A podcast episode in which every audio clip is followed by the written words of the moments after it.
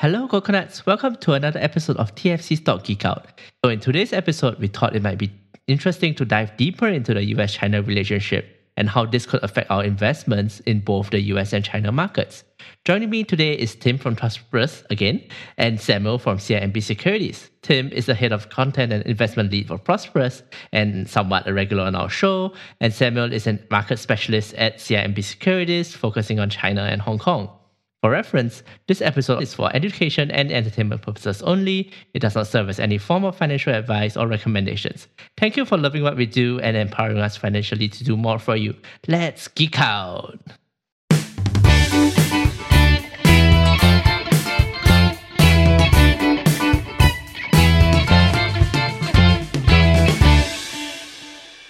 Hi, coconuts. Welcome back to another episode of Stock Geek Out.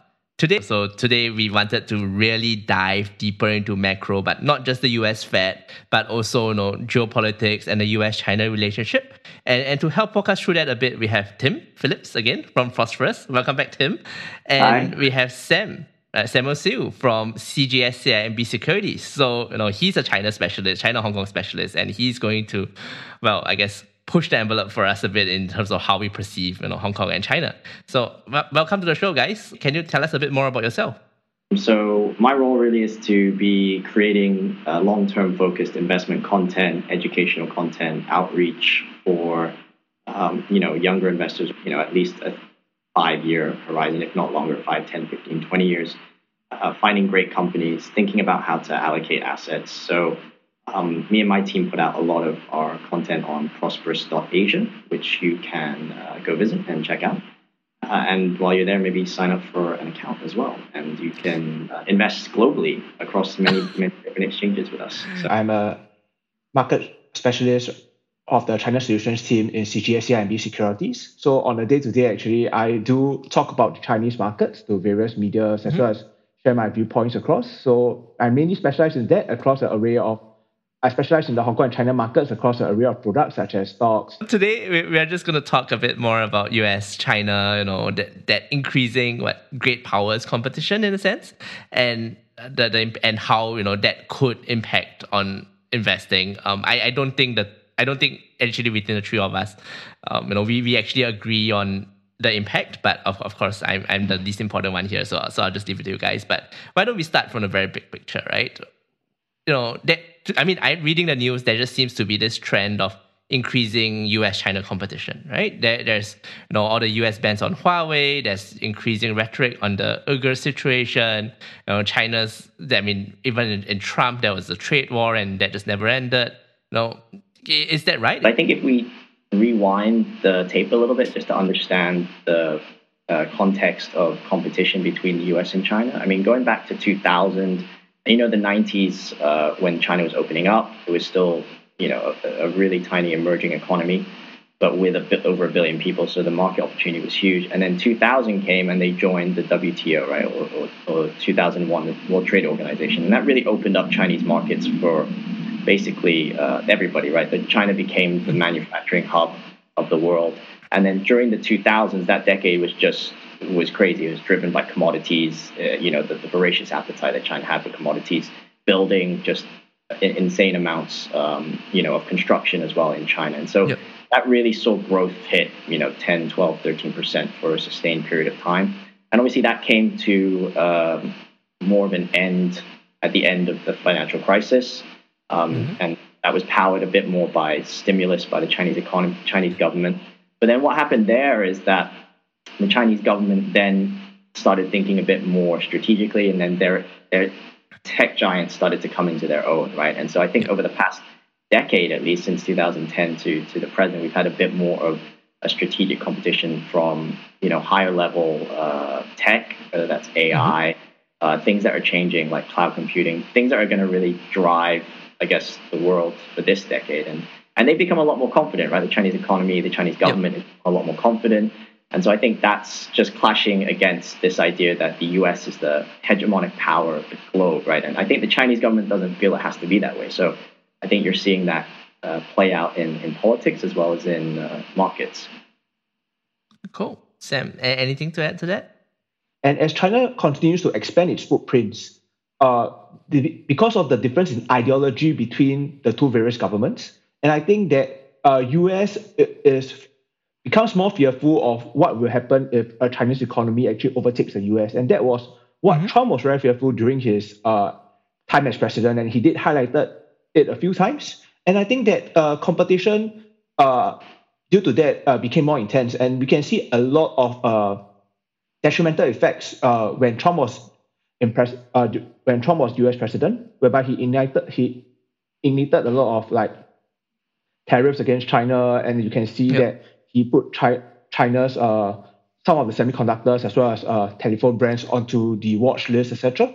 And right now, uh, in the Biden administration, we can see that uh, things did not take a step back, but yep. uh, we can see it's just remaining tense because uh, Biden, uh, Pres- U.S. President Biden, may not also want to actually live up of uh, President, uh, President Trump's measures from there. So we can see that there's still a little bit of uh, tensions here and there, and things will okay. still get more intense, especially with the difference in viewpoints in one way or another. All this seems to be very U.S. centric in a sense, right? Um, because it's, it's US being fearful, it's US trying to defend its position and, and all that. It, do you think that China is, is being, in a sense, antagonistic and, and trying to you know push this conflict a bit further?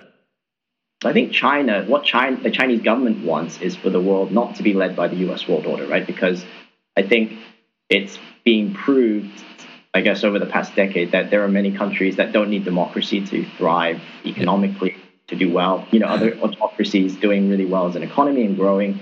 So I think their imperson or their impression that um, you know they need democracy or they need free markets and, and the US system in order to thrive and to be powerful is completely being dispelled now in their eyes. And obviously, I think the US has become disillusioned with thinking, oh, we're going to introduce free market economics and capitalism into China, and that will get them to change, you know, their way of thinking and their way of government, right? And clearly, time and again, that's that's not really been the case. From the Chinese perspective, you know, I think it would be ideal for them, the government, if there was the U.S. going back, retreating back into their own U.S., you know, North America, Russia kind of dealing with Europe, and then China having Asia, right? China, you know, yeah. the, Pacific, and obviously there have been some, I think, antagonist, antagonistic um, moves. You know, there's obviously a lot of the maritime islands that are being built out, mm-hmm. and there are Southeast Asian nations who have issues with that and are raised. But obviously, China, because it's so big, um, you know, I think it's been more aggressive and belligerent in the past maybe five, six years than it would have been previously because it's much more confident in its stature now in the world and, and its mm. power. Um, so I think that's something that has that has changed. So I think you know both sides obviously antagonize each other in certain ways, um, and I don't think that's going to change in the near future, unfortunately. yeah, that doesn't seem like it. Yeah. Yeah. Yeah. How, how about you, Sam? Anything to to add to that?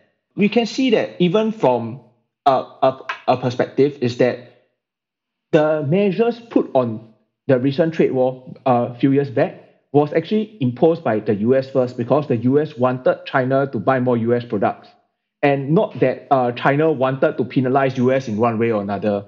So it started with uh, the US actually implementing tariffs on China and China mm-hmm. uh, doing sort of like a tit for tat movement. And if we look at it, if we look at China's five year plan, it's actually also looking at internationalization, it's looking at making itself uh, more global focus, as well as growing its economy in terms of the green space, etc. So if you look at where China is coming from, it's always more individualistic at that it wants to grow its economy and it wants to uh, grow at its own pace and hopefully uh, eventually reach uh, more economic freedom, etc., as well as expand at a greater pace. And I think that if we look at from it as an aspect, I don't think you can say it's very antagonistic in one way or another, but more of like it wanting to do it things its own way and not being sort of like forced by others to say that no, your way is wrong and my way is correct and eventually give in to other people. Whether it's deliberate or whether they are trying to, you know, push each other over age, they, they are in competition. Uh, you know, mm. and and I think we, we both we all agree on that. You know, but I just want to dive a bit deeper and you know just just to look at that competition, right? Because yeah. I mean, you know, Ray, Ray Dalio has been going out saying, oh, you know, it's a changing world order. You know, China's well, the, the next power, right? Um, Yeah. they, they will overtake the US, you know, sometime within our lifetimes. You know, wh- wh- what's your take on that? Yeah. I think like I think economically and, and the size of the economy, it's we're all in agreement. I think everybody in terms of the Chinese economy will overtake the U.S.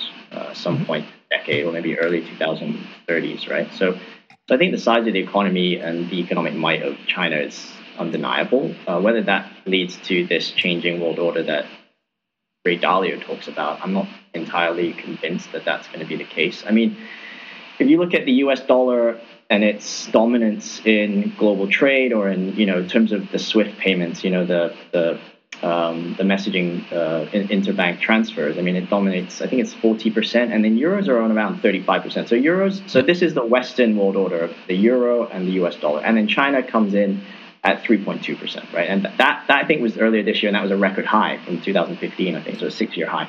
So in terms of the actual scale of the Chinese yuan, I don't think it's even close. So if you think about the US dollar, you can trade that freely. It's completely capital inflows, capital outflows. It's you know, it's free. So it's not constrained, whereas the Chinese government has to control that. And so I think giving up control for the Chinese government of something so huge, I don't think that's going to be easy for them to do. And then for them to have the leverage maybe over other countries in that sense. Um, you see what the U.S. has with the, the power that they have with the currency, right? So Yeah, um, It- will- it's not will, just sanctions; it's also FATCA, yeah, right? Will It's- other countries be willing to let the Chinese government have that leverage? Um, and then what you touched on with the with the culture and the companies and what you're seeing, you know, what what do we use? We use Zoom, we use DocuSign, we watch Netflix. Uh, we don't use WeChat unless you're Chinese overseas or you're in China, even though it's the the most, you know, the biggest um, Yep. biggest social media operator. So all these brands, if you think about the biggest brands in the world globally, um, consumer-facing brands, you know, how many are Chinese, right? So that to me is something that I think the soft power is still really far behind for China. It's all catered to a Chinese audience, and it's not. Mm. Maybe it's not really being given the chance to go outside, or they're not, they've not, they've got no interest because they've got 1.4 billion people there to monetize anyway, so they, they have no like, like interest. what, I, I, I think I would like to jump in before you say anything first, is because uh, one up and coming social media platform is TikTok, and TikTok is actually from China. but I, I think that uh, that being said, actually I, I agree towards a number of points that Tim actually mentioned. First is about the currency, because even though China is actually looking at globalizing its currency, we must bear in mind that China's currency is dipped into onshore and offshore. And like what Tim actually rightfully mentioned, a lot of the global payment systems are actually dominated by the Western Western side of things. Whereby even if you look at the most recent uh, uh, Russia-Ukraine war, you can see that when the Western actually start sanctioning, they actually prevent uh, money flows into Russia itself. Globally, a lot of uh, countries are actually using Western-related payment systems. Uh, That is an undeniable fact. But we cannot rule, rule out the possibility that uh, China may encroach into this space sooner or later. And eventually, uh, China may be up and coming in terms of the tech side of things. Because like what we can see that for years, US have been dominating in the social media space. But right now, as of late, like the example I just mentioned, TikTok, uh, it has uh, been up and coming, and the younger generation are embracing that culture. And right now, we can see that even even in, back in Singapore, uh, sort of like our fourth gen- our fourth generation leaders are also up and coming and using TikTok. so you can see that last time when we talked about Chinese and social media, what is your impression of it? And right now, when you can see that the younger generation just embracing a Chinese social media platform, it shows that going forth, maybe there may be more up and coming uh, innovative platforms that is from China and, can, and could sort of like uh, just come into our daily life. So I don't think we should rule that out yet. Yeah, actually, that, that's a very good point, right? Because you know, when when it first, I mean, my impression of the Chinese tech ecosystem when it first started was they were all you know clones, right? Were, you had a, a Twitter clone, you had a you know IRC clone like twenty years ago, yeah, t- probably twenty years ago, you know, and and you had your your Facebook clone, literally called like Facebook in Chinese, right? and and now you know they, they are coming up with their new kind kind of models in, in a sense, which is why TikTok was seen as innovative and and that is being exported, right? And and I guess you know that could really be the start of a trend where you know if if Chinese if China can innovate and, and innovate in international aspects, right? So it, it's not just about innovating in like manufacturing capacity and, and all that. It's it's innovating in, in products that are inherently global, a bit like tech and, and social platforms. Then yeah. then that really could be the start of how they, they change it. Although I must still say that, you know, I, I think language is a huge barrier because you can use TikTok, but you are you're not going to you are not really supporting the, the Chinese company in that sense or the Chinese economy in that sense. Um, you know, and, and there's also like, you know, lots of EV manufacturers and all that, bigger than Tesla, I mean, hidden in China, China being able to be more competitive, right? It's no longer just being a copycat. It's coming up with, with, with its own models, its own solutions to the, the problems of our time. I think on the yep. hard tech side of stuff, that to me is where they're still quite a few years behind. Um, mm-hmm. You know, with this semiconductor glut that's happened over the past few years, you kind of realize how important semiconductors are to everything we use. So SMIC, which is the state-owned um, chip sort of TSMC equivalent, is it's quite widely acknowledged that that's at least five, six, seven years behind TSMC. Um, and then you have the ASML clones that are in China, which are probably five, six, seven years behind, right? So um, I think on that front, they are quite far behind and that's going to be difficult to catch up in. But I think on the consumer mm-hmm. front, there's definitely a lot of innovation, but that stuff is maybe less what the government really wants to focus on. Like they weren't that bothered about clamping down on Tencent and Alibaba because it's consumers, oh whatever, yeah. you know, okay, there's innovation in there, but the consumer economy, we want to move now to the industrial economy and the hardware, right, and focusing on the hardware, which is why they've uh, invested so much into chips, and then obviously green tech, which they've got a definite um, advantage over the U.S. and and the West. So they're making headway there. But I think on the technology side, hardware technology side, I think they're still quite a few years behind. And by the time they catch up, they'll be on the next generation already. So we'll, we'll yeah. see what happens in, in five to 10 years. But I, you know, in, in the immediate future, definitely not under threat. Um, it, it's probably a story that you know will, will play out over our lifetimes, and, and hopefully doesn't lead to uh, any actual conflict, right? If, if we're just talking about chips and industrial espionage, I think we can all live with that. If they're talking about actual war, you know, there's no point talking about investing anymore, right? So so yeah, we, yeah. we put that possibility aside. Uh, since two to three years back, China actually acknowledged the fact that it's uh, lacking behind. And when US actually uh, blacklisted certain of the uh, chip imports to China, China actually mm-hmm. Uh, took a hit quite badly. And because of that, it has started to place a lot of strong focus on uh, chip manufacturing and hardware development. And over the past few years, we have seen China pump in a lot, and it has actually tried to leverage on different ASEAN economies like Japan to tap on its specialties to actually start to develop further in that space. So I would say that maybe right now it's still behind, but over the next two to three years, it's still very hard to say whether there will be a sudden like jump or leap in its uh, chip space or semiconductor space in that aspect. Can you tell us a bit more? You know, given this, given what we see as increasing competition, but I guess still U.S. hegemony in the next, let's say we have a five, 10 year horizon, right?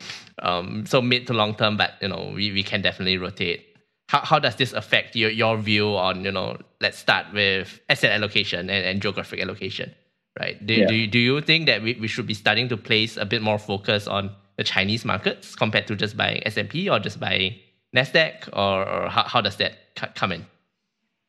Um, okay, so I'll, I'll go first. I think for asset allocation, I think if you're an individual investor and you're thinking about buying into China, I think it's much it makes much more sense to actually just buy, um, you know, be active, I guess, in this space. Um, mm-hmm. Or if you're going to go into A shares, which is the Chinese uh, stock markets in Shanghai and Shenzhen, you can, you know, buy a buy a iShares or Vanguard ETF, whatever that they have that's low cost. Um, that focuses a bit more on the government priorities and the hardware, you know, the hardware uh, heavy stocks. But I think from the perspective of how the Russia-Ukraine war is playing out and what institutional investors and smart money investors are thinking about now is, you know, China is somewhat more of a geopolitical risk going forward with this whole conflict, and then um, how do they carve out that risk and how do they mitigate that risk?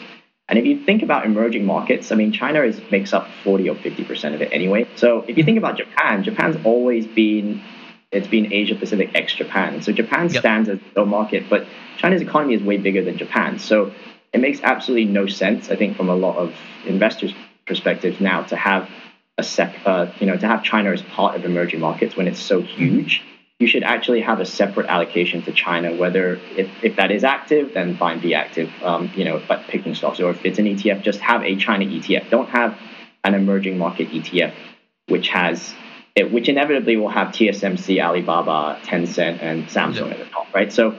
So just have a China ETF where you've got I don't know Alibaba, Tencent, Meituan, you know JD. So I think the problem is buying into a lot of these funds like Asia Pacific funds, whether they're mutual funds or buying into uh, you know, emerging market ETFs, it's basically a China. It's proxy for China, right? I personally would cap it from an asset allocation perspective at 10% of your portfolio, just because I think with the geopolitical risk, you really have to be selective, right? Um, so I think that was the joy that we had in the past sort of five, ten years, holding those names like, oh, that's great. Uh, you know, Alibaba, Tencent, they're going to crush it every year. They, they're so dominant. And now that's really come to an end. Um, and there's all this talk about, oh yeah, it's cheap and it's it's great. They're in regulators' crosshairs, right? They have yep. uh, they have a lot of scrutiny on top of them, and there are fines being given out, and there's you know donations to common prosperity. And so, you know, I mean, we, I, I think I've mentioned it before, but if I was, a, if you were an Amazon shareholder actually, and they said, Amazon, um, you're going to have to pay us $10 billion uh, yep. for common prosperity in the US. Uh, how would you feel about that as a shareholder, right? I mean, I just think as a shareholder, you'd be like, okay, they're using the cash on the balance sheet to make obviously a good a social policy that they want made, but yep. that is also violating your shareholder rights. You always have to be open to that risk. What I think that is interesting about China is that China has many thematic ETFs that is not available globally. Meaning to say, mm-hmm. in China itself, even listed on the Hong Kong, there are many like uh, sort of like uh, low carbon ETFs, or even if you look at uh, green uh, photovoltaic ETFs, etc. So uh, biopharmaceutical ETFs. So all of this uh, paint a more unique picture about the Chinese growth story, whereby China is trying to target different sec- different sectors that it wants to grow in. So like we can see that one of its uh, five-year plan focus will be on the green environment. And I think that recently we see a lot of policies into low carbon initiatives, as well as mm-hmm. it funding a lot of uh, infrastructure which is targeted at uh, the environment. And with that in mind, if we want to capitalize on this growth story, instead of just saying that, oh, I just want into China, how about you look at the various uh, different sectors that you feel have more growth story on? And I think that that can be used as a way uh, to actually diversify your portfolio in one way or another. Mm-hmm. Tim rightfully points out, if you buy into emerging market ETFs, you will see Alibaba, Tencent, etc. And that is also in most like technology ETFs uh, listed in uh, China or Hong Kong. And so if you are going to put so many, so so many of these different ETFs that is highly saturated on your Chinese tech names, eventually you are just going to saturate your own portfolio. But if you are looking at the mm. less sort of like the less well-known ETFs or those that are focused on a particular sector that is not already in the main basket that uh, consists of a lot of the same names, I think that that can be used as a way to diversify. And uh, China brings a lot about that opportunities in that aspect. Mm.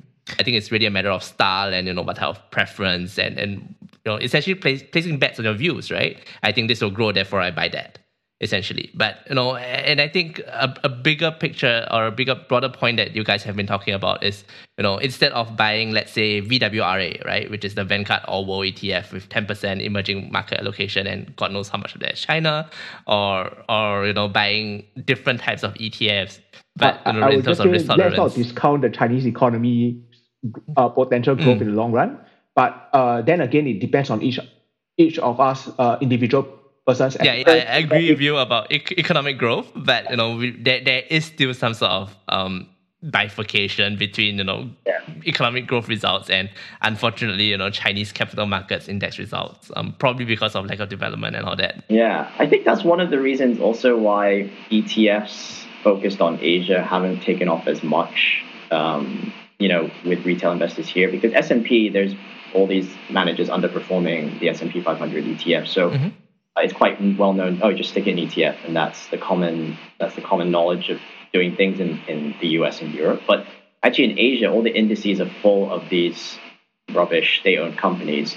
And so being active actually makes total sense if you're thinking about outperforming like the MSCI China or the, you know, or the Hang Seng Index, which is starting to change. But before the Hang Seng Index was full of, you know, banks like HSBC and they had massive yeah. ratings and and they were terrible performers over the past 15 years, right? So you just have to, you know, you just have to pick. And now with China, I think having just a China tech fund is just way too vague. It was just way too much risk to me. I think you need to be more specific, as Samuel said. You know, you have to think about thematics. Um, otherwise, you're going to end up with Tencent, Baba, Meituan as your top three in a China tech. Okay, sounds good. So I think that's kind of it for you know asset allocation. You know, we all want specific Chinese allocation, we want to be able to pick and choose because we, we tend to want to be active, right? Um, whether it's sector specific or, or company specific, I think we, we each have our beliefs and we'll act on them and, and invest accordingly. The last 15 minutes have been about rise of China. What about the US, right? You know, with the increasing competition, is there a chance of, well, not the fall of US, but, you know, do, that what S&P has been 10% average returns every year. So in China, that's one thing. At the moment, inflation isn't as high as the U.S. and monetary policy in China is, um, you know, there's a lot more room for them to maneuver the PBOC versus the Fed, which is starting to tighten very, very quickly, right? And so they're quite behind the curve. The Fed, I think that's acknowledged, widely acknowledged that they were late raising rates, and now they're doing mm-hmm. having to do it fast. Um, in terms of the returns or the, you know, the fall of the U.S. I don't know if there's that. Um, I don't. I don't think there's that feeling, or for me at least as an investor, I'm not so sure there's that feeling that there's, uh, you know, that, that, the U.S. is completely in terminal decline. Um, mm-hmm. You know, you've seen. I think there was a lot made about the initial reactions to the whole COVID thing, and then obviously I think that's driven China's management of COVID and you know sticking to zero COVID. So there there are narratives on both sides that have that they have to stick to.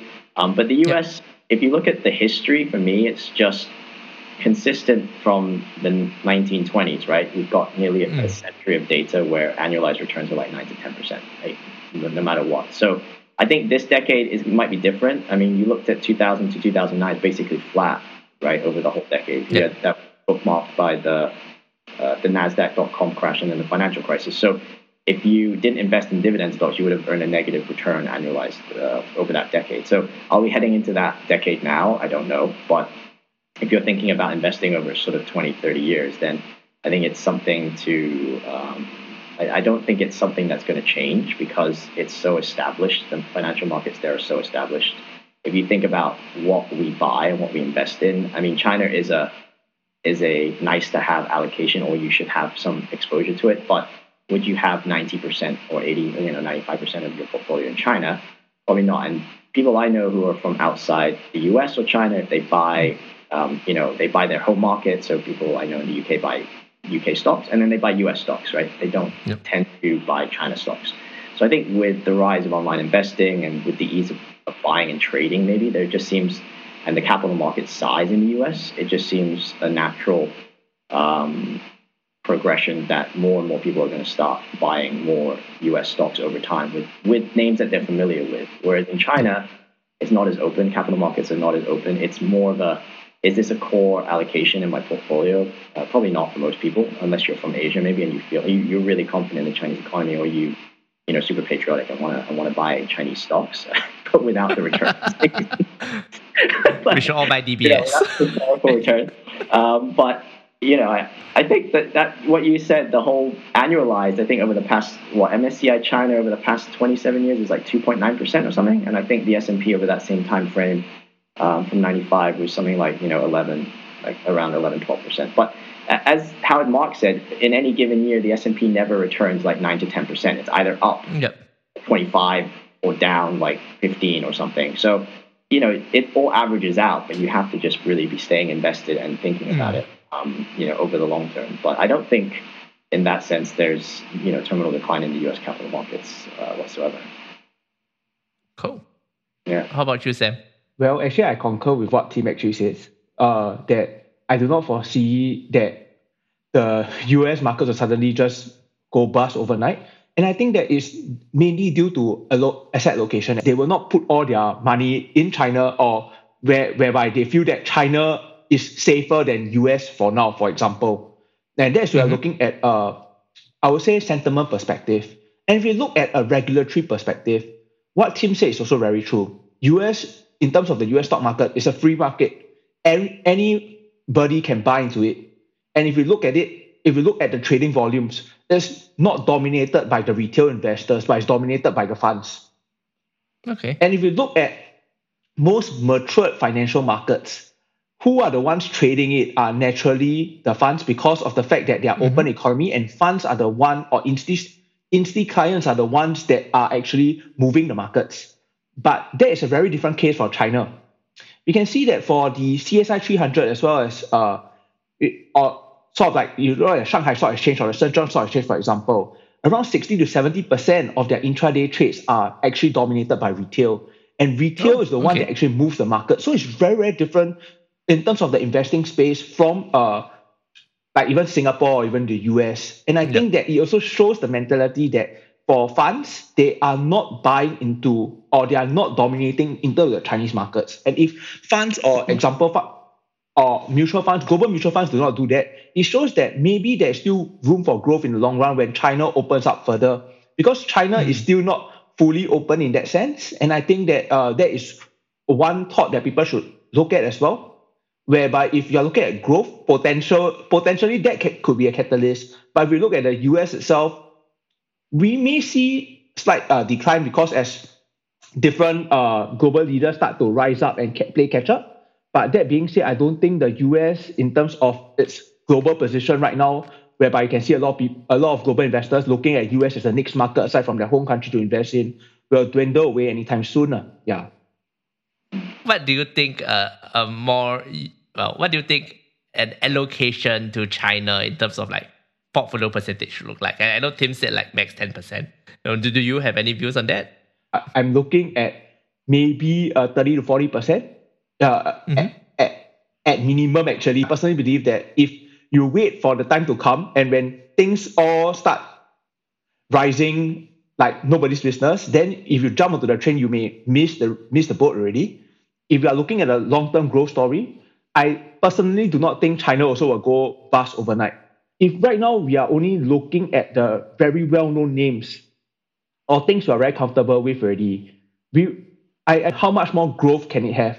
I would rather look at things that are more like thematic, and I feel that mm-hmm. ha- has a part to play in the global future, like maybe in the next 10 to 20 years' times. And I think that since I don't know what is the right company to pick, because we will know what will be the gem that derives from the rest, right? Like back 10 to 20 years back, we will know Apple will be the next uh, tech leader. So I think that maybe just buying into one thematic ETF that I feel that mm-hmm. it or a few thematic ETFs that I feel that could bring could drive the future economy, and then from there I'll just wait it out and then uh, see how will I benefit from it in the long run. Let's say five to ten years.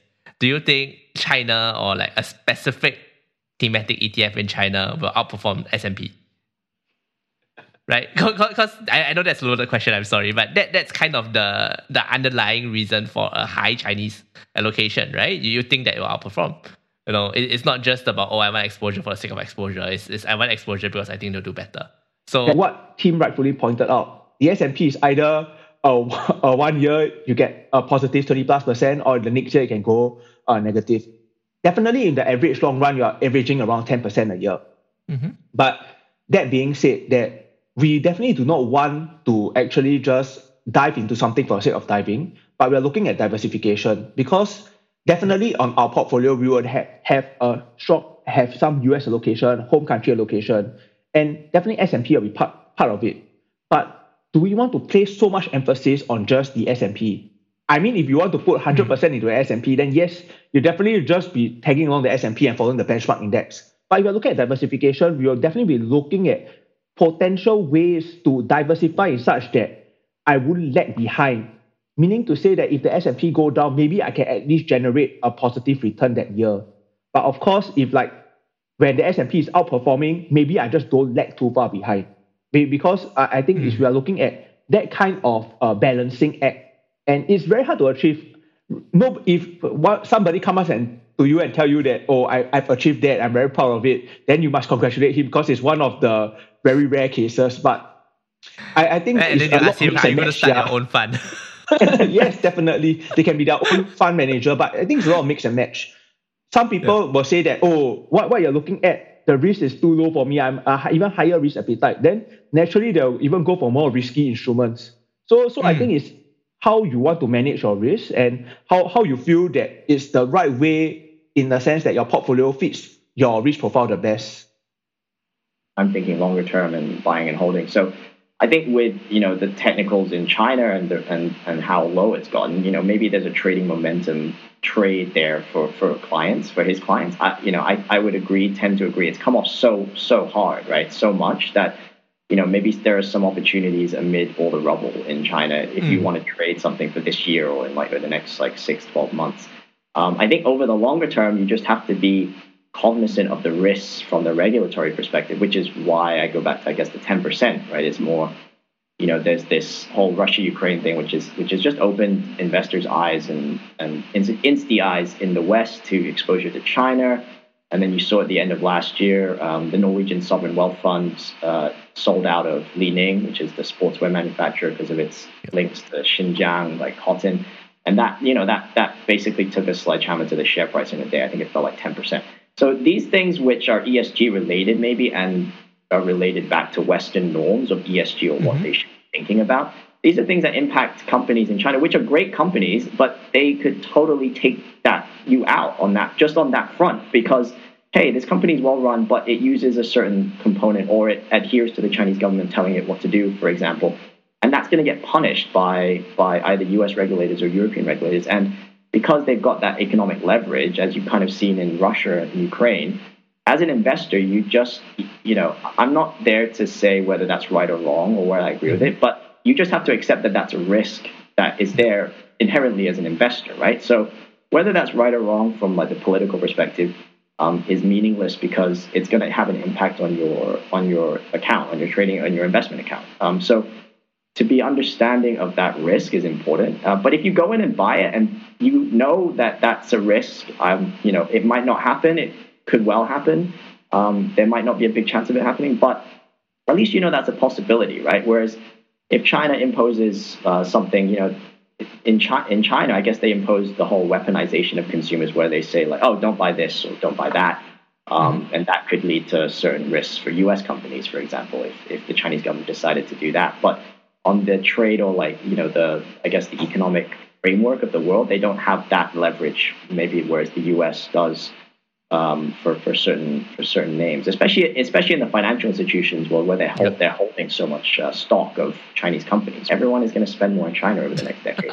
It's so boring. the rise of the middle class. Yeah, it's so dull. It's I mean, t- typically for us, like investing in China over the past ten years, it's so boring. Like buying, I don't know, like a noodle maker or things. Yeah, well, no, not not Moutai because that's that's alcohol. That's bad, and Chinese government doesn't like that. So things that are healthy. I don't know milk. You know, like I don't know One of the you know there, there are loads of the milk producers and and you know noodle noodle makers like basics. Yeah, maybe, that yeah. Maybe Tim was mentioning about regulatory risk, and I think that recently now the most important thing that people are worried of is about the ADRs. So we just have mm-hmm. to uh, bear that in mind as is really one of the riskiest things that could happen. And if, like example, funds were to move out of ADRs and move into their Hong Kong counterpart, I think that it will cause another wave of exodus in the markets. So that uh, mm. is something that people will have to be wary of, especially in the Chinese markets. And do so, a direct conversion. Uh, it, it, will be like example, just like delisting the ADRs and then giving mm-hmm. you the Hong Kong shares, mm-hmm. etc., in the ratio that it's actually divided into.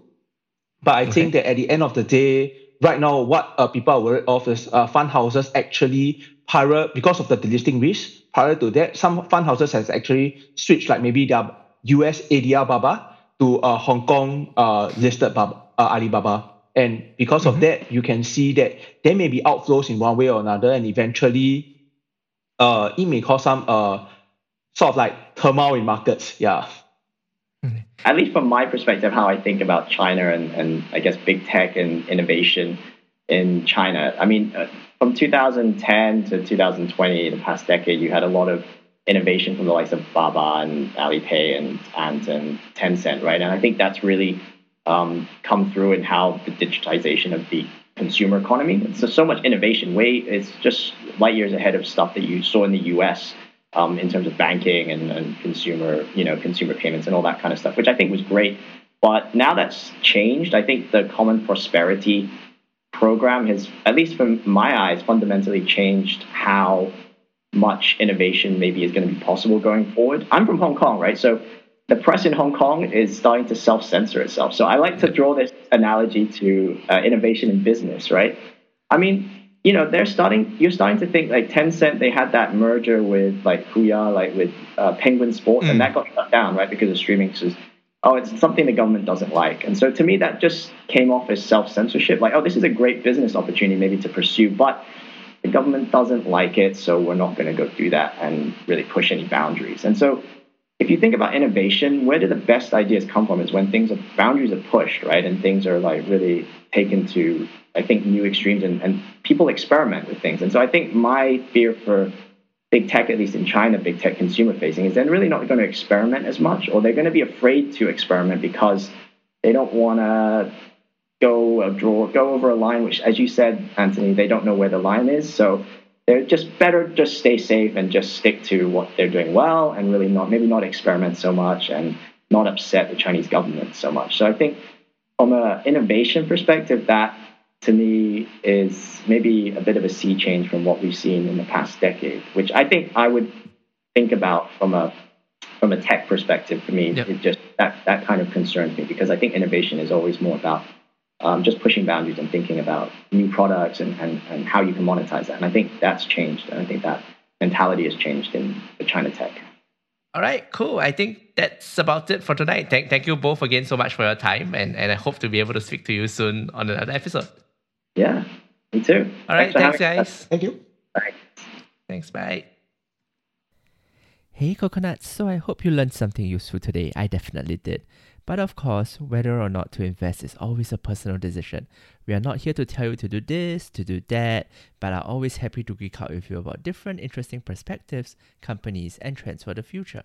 This series definitely has a lot more depth. So if you have any feedback, ideas, or companies you would like us to cover, do drop us a line through our socials or email us at hello at thefinancialcoconut.com. See you next time.